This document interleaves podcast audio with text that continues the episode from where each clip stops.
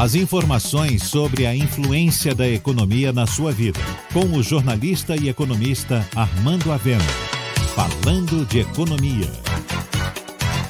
A economia brasileira está pronta para crescer 2,5%, talvez até 3% em 2020.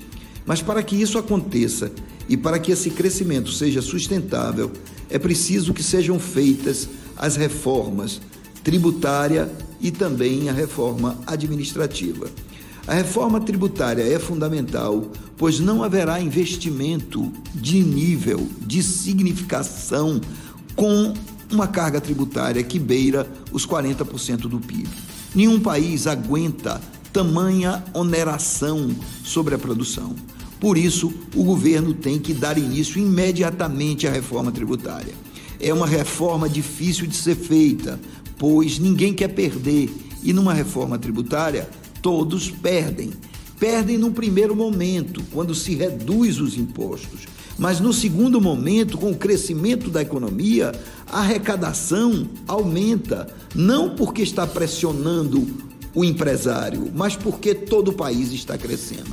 É fundamental que o governo encaminhe para o Congresso, já nesse primeiro momento, o plano o programa de reforma tributária, porque ele terá que ser aprovado até julho. Após este mês, dificilmente será aprovado alguma coisa no Congresso Nacional por conta das eleições municipais.